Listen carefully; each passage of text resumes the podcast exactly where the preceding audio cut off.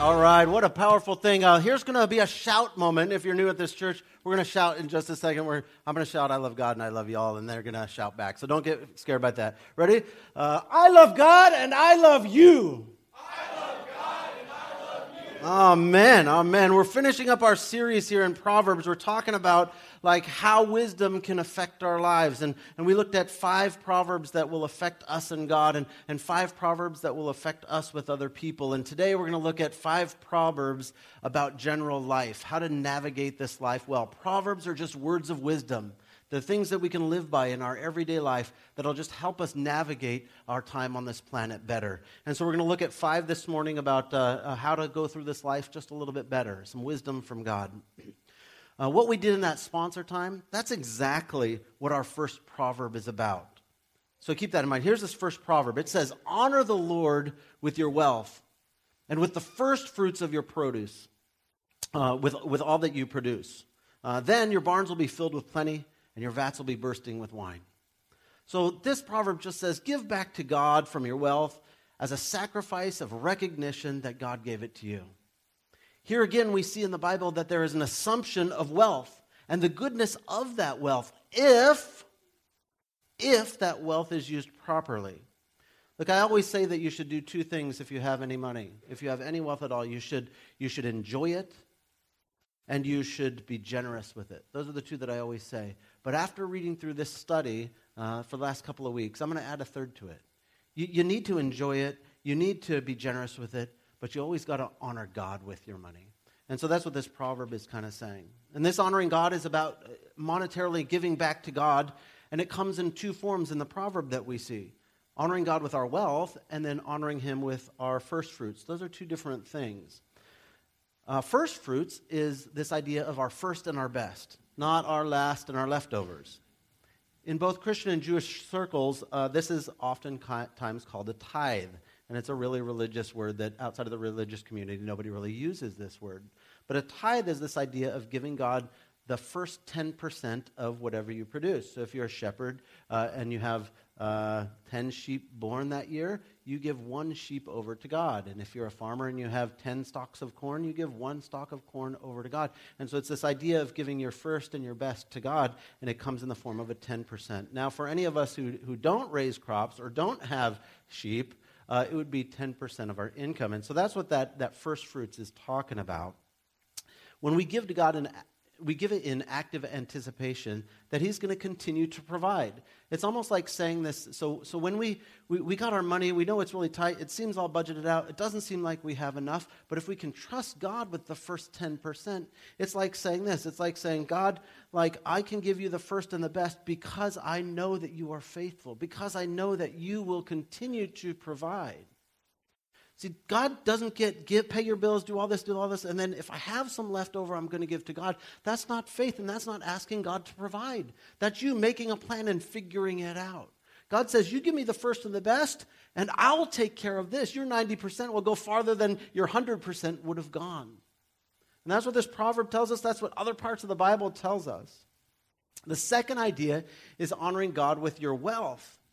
And uh, maybe you don't have wealth, and so this might not be for you today, but maybe you get wealth in 10 years or 15 years, and this might be for you then. Honoring God with your wealth is what I would term something like generous giving or extravagant giving. I often say that tithing is the training wheels of giving. Like it's the required minimum, right? But minimums are not meant to be maintained. Whoever got a job at minimum wage?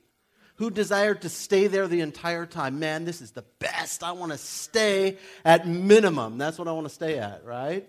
No, if you've worked a minimum job wage, your goal is to get out of minimum, to go up, right? And so the same is with giving.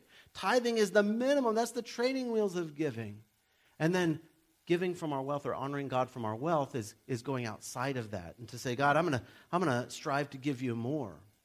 Minimum is the first. I mean, it, it's not the finish, it's the start. Uh, that tithe is the beginning, not the end. So wisdom says that God will take care of the person that honors him with their wealth. Like your barns being filled with plenty, like that's a really wonderful prin- principle. Now, we're not saying that God promises everyone to be rich.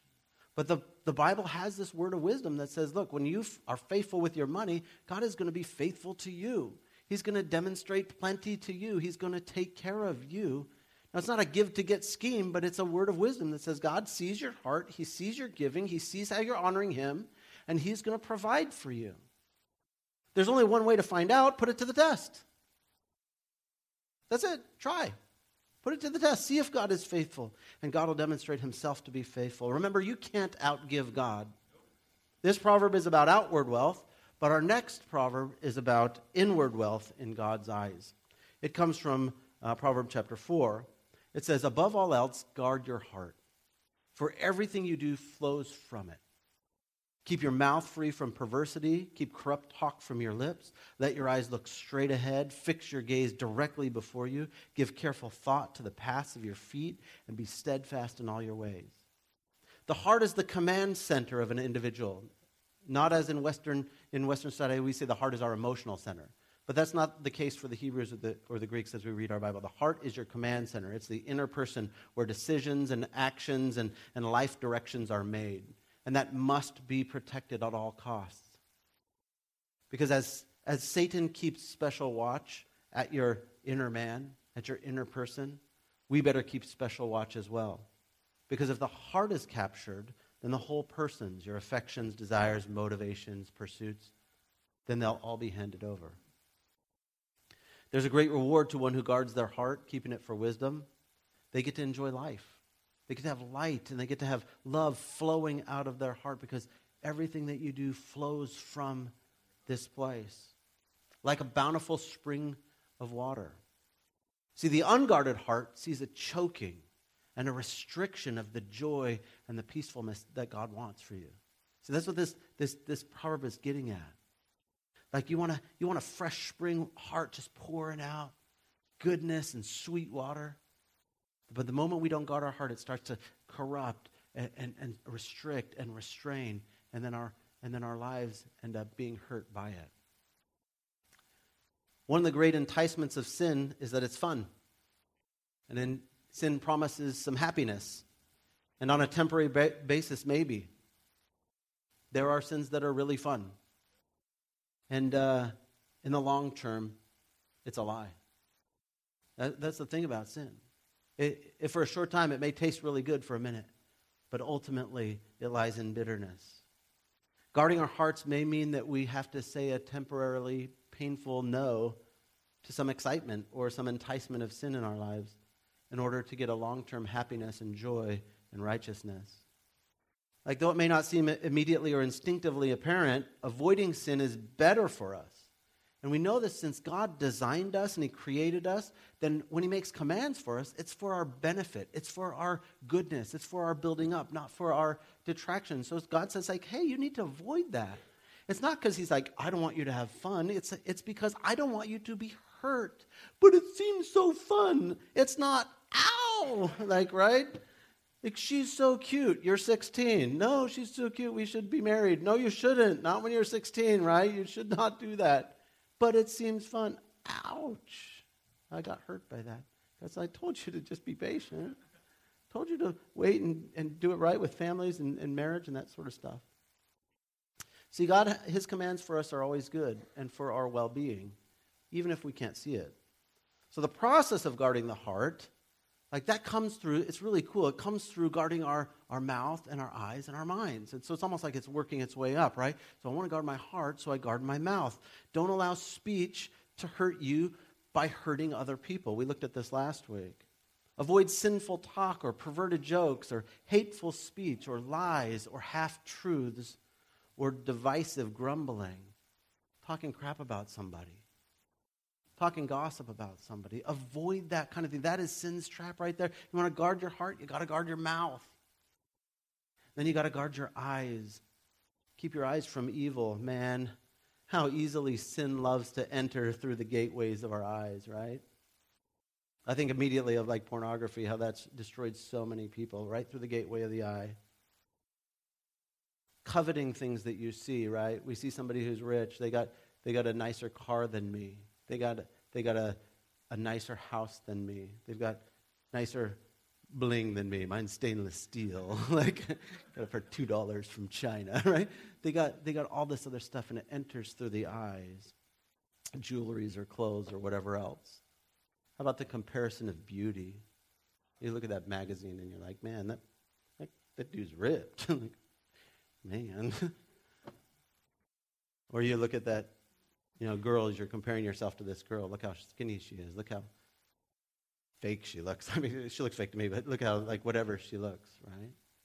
And so sin enters that. We start to have self doubt and shame and feel like we're not worthy because these people are so much better or more beautiful. And we start this comparison game. And that's sin entering through our eyes because we're looking at these other things. So we got to guard them.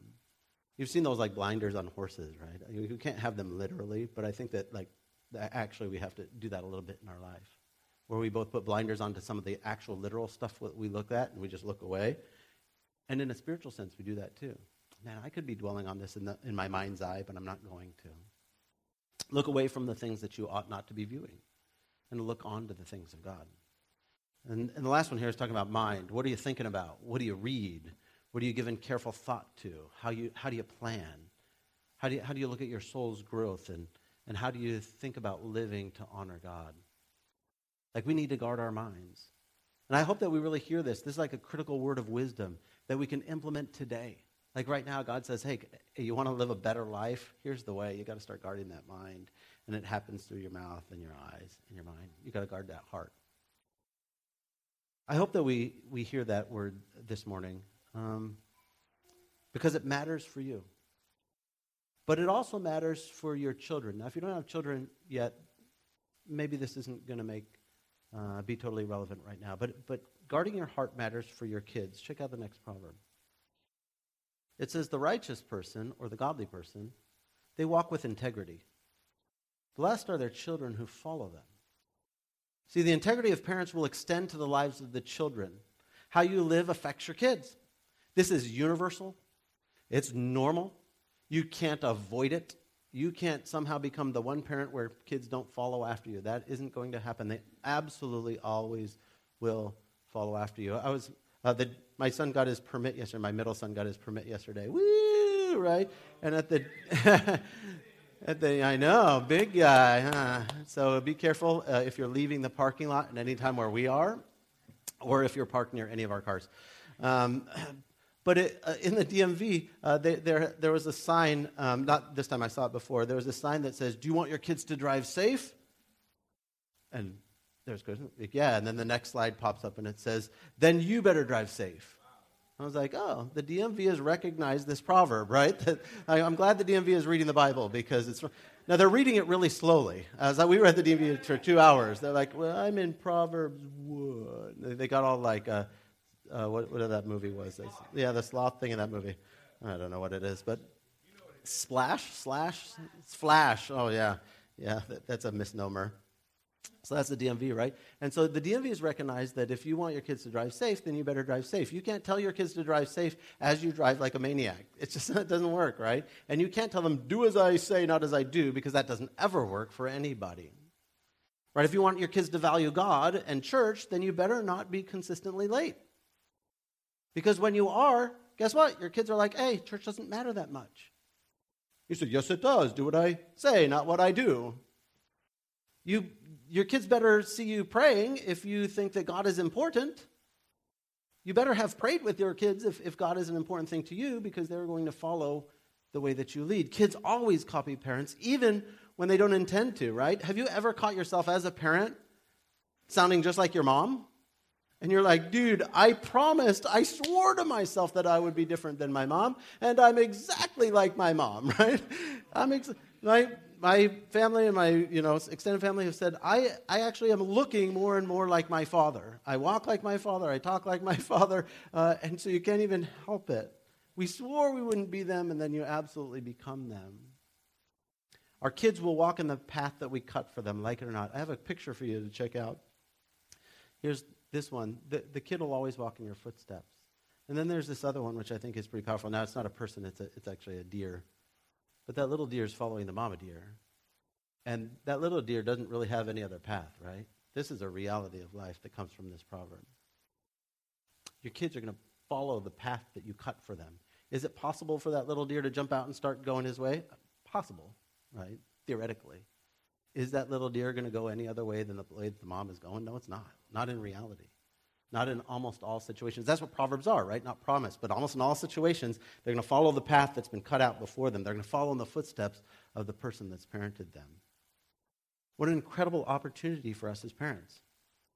Like in, in, in therapy, almost everything in adults' life that, that's going on has some attachment back to the, their, their own parents and the way their parents were walking. Almost always.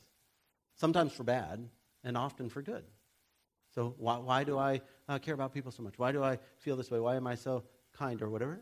It traces back to parents. Why do I have this uh, hurt? Why do I have this kind of stuff? It traces back to parents. Almost always in therapy, it goes back to parents. So, in this passage, the righteous in Hebrew, that's, that's a, a believing person who strives to live according to God's standards in their actual lifestyle. So, this word has all that like in one little word, right?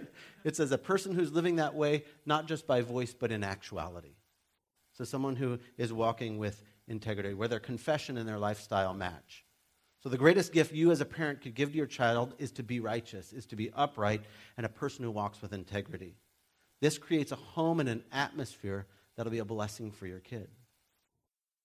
This proverb is a blessing for your kids, but it goes through you as parents. And I would say every parent, I can say this confidently, every parent in this room, you want your kid to be blessed. I do. I want my kids to be blessed. Every one of us want our kids to be blessed. Well, here's a word for wisdom from God. You want them to be blessed? Then walk with integrity. Don't be a person full of lies. Let your confession and your lifestyle match. When you walk with integrity as part of a Christian community, your kids will receive blessing from you and from God. Like that's how it's intended to be. There is something that we don't want from our kids or for our kids, and it's our next, our next proverb. It says, The lazy person claims, There's a lion out there. If I go outside, I might be killed. And at first, this seems like a really weird proverb. Like, why is that in the Bible? That doesn't even make sense.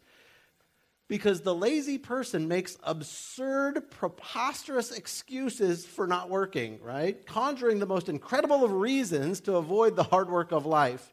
Pastor Jimmy mentioned a couple of weeks ago that the Bible got jokes. This is one of them. They're like saying, hey, that, that lazy person, he's like, oh man, I can't go work. There's lions that will kill me out, out in the street. But there's no lions in the street. Lions live in, the jungle, right? I know. but it's sleeping, right? In that song, at least. This proverb is saying just don't be lazy. Now, I really just included this proverb because I thought it was funny. And I actually don't think it overly applies to uh, our church. I don't think it's overly helpful because most of our church, you guys work probably too hard. You need to find the proverb about resting, right? But it is helpful for, I was going to get to it, you tell your kids, right? So the parents, y'all working hard, but store this one and you say, hey, son or daughter, I got something for you. you need to not be so lazy, right? You need to work hard. Uh, so for perhaps for us, it's not like not having a job. It may be something for us like procrastination of an undesirable task. Has anyone ever done that? Like there's something you have to do for work or, or like in life, and you're just trying to kind of avoid it. Like, and it's amazing, like, what kind of excuses people will come with, like you and I, like, kind of excuses we come up with, right, to dodge something that we don't really like. Like, have you ever been avoiding doing part of your work and then you're like, oh, I need to do this other thing too? And like, oh, I definitely need to order detergent on Amazon and I need to find a good price for that. And you're like doing all this other stuff to avoid the thing you're supposed to be doing. Has anyone else done that? And then, then you've had a really productive day. You've got a million things done and you're like, but I didn't do the big thing that like I don't want to do and I either don't like it or it's like too much work. And so I got all these, I restrung my guitar. I cleaned my wind, like the windowsill. Sometimes you have to clean that, you know, and you're just avoiding work. And that's kind of like this lazy person. So maybe we can, we can, we can generate an untold amount of legitimate excuses why we didn't get to the work that we were supposed to get to, right? The Holy Bible just says, like, stop coming up with all the excuses. Just do the work. Don't be lazy. Our final proverb today about life touches on social responsibility. And so, as lighthearted as the last one is, I think critically important this next one is. This one says, Speak up for those who can't speak for themselves, for the rights of all who are destitute. Speak up and judge fairly and defend the rights of the poor and the needy. I want to I want to jump out right ahead before we get into this proverb. We just saw one about don't be lazy. So this proverb is not saying, hey, go give your money to someone who's not willing to work. It's not saying that. It's not saying go, you know, take that kind of thing. Th- this proverb is talking about persons who are defenseless. The wise and the godly person will speak for the speechless and take up the cause of the defenseless. When you can do something for those people who cannot do something. If we have some level of position, power, or resources, we ought to use those to protect and benefit those who are unable to do so. Christians must speak for the unborn. Christians must fill in the gaps of our American foster care system because there are huge gaps. Christians must care for orphans on this planet and for people who are underprotected, people who are in dire circumstances. Look, I pray that you begin to pray how you could be part of the solution. I know it's overwhelming. You think about foster, foster care is huge. You know how many you know how many orphans are in this world? Like kids without parents? Million. Like that's overwhelming. How can I possibly make a difference? What difference can I possibly make? The problem is so big what I do doesn't matter. You ever feel that way? Like, I, I can't do anything. Like, even if I, if I try to do the little thing, it's not going to matter. Well, I promise you, it matters to the kid that you adopt. It matters to the person who's released from slavery because you gave a little money. The child who gets an education or health care and safe environment because you went through one of those uh, Compassion International or World Vision and you gave $40 a month, and that way they had a safe place to go and they got a meal and they got, and they got medicine and they got teaching from the Word of God. It matters to that person. Next time you think of the lies of the devil that say it doesn't matter what you do, that's a lie. It absolutely matters to that person it changes their entire world. You are more important and influential than you think, than you even can realize. And the devil has convinced us that we don't really matter and that we can't do anything. But he's wrong. And in the name of Jesus, we can release compassion and we can share goodness and we can make a difference in the lives of people all over this planet. Amen. Church, like I would say that you are already really good. God, look at our church. Our church is really good. Most of these proverbs, we got them nailed. But these proverbs have been teaching us that, that really good is really cool. But you know what God wants for you? God wants for you to be great. Proverbs help us navigate this life in a way that we can be great and honor God in all things. I'm going to pray for us, and then we're going to worship one last time in song together. Jesus, only because of your love and sacrifice for us can we possibly follow wisdom? And only because of you can we make changes in our lives and in this world. God, I ask right now that you would mute the voice of the enemy that tells us that we can't make a difference. Would you mute the voice of the enemy that tells us that we don't matter and that we can't change things? But God, you can change things. You are powerful if we are willing. And God, as a church, we want to rise up and say we are willing and we want to follow you. We want to hear your words of wisdom and we want to live in a way to honor you, God, both with our money and with our speech and with our hearts and with our care for the needy and compassion. There's all sorts of places, God, that you want us to step into. And we want to be willing to do that so that you could be magnified, so that you could bring healing to this world and goodness to people, Father God. We ask that you would use us, Father God. We ask for your Holy Spirit to come on us in a way that we never imagined or anticipated so that we could be filled with your supernatural power to make a difference. To make a difference, not because of our goodness, but because of your goodness, God. Not to make a name for ourselves, but to honor your name. God, I praise you that I get to be around such amazing people who want to follow you, who have humble hearts, and are hungry to know you, God, and to make a difference. And we at Jericho Road, we are available to be used by you in any way that you want, God.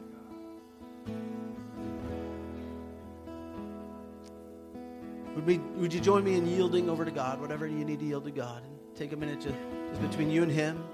Then we're going to just worship Him together and then close.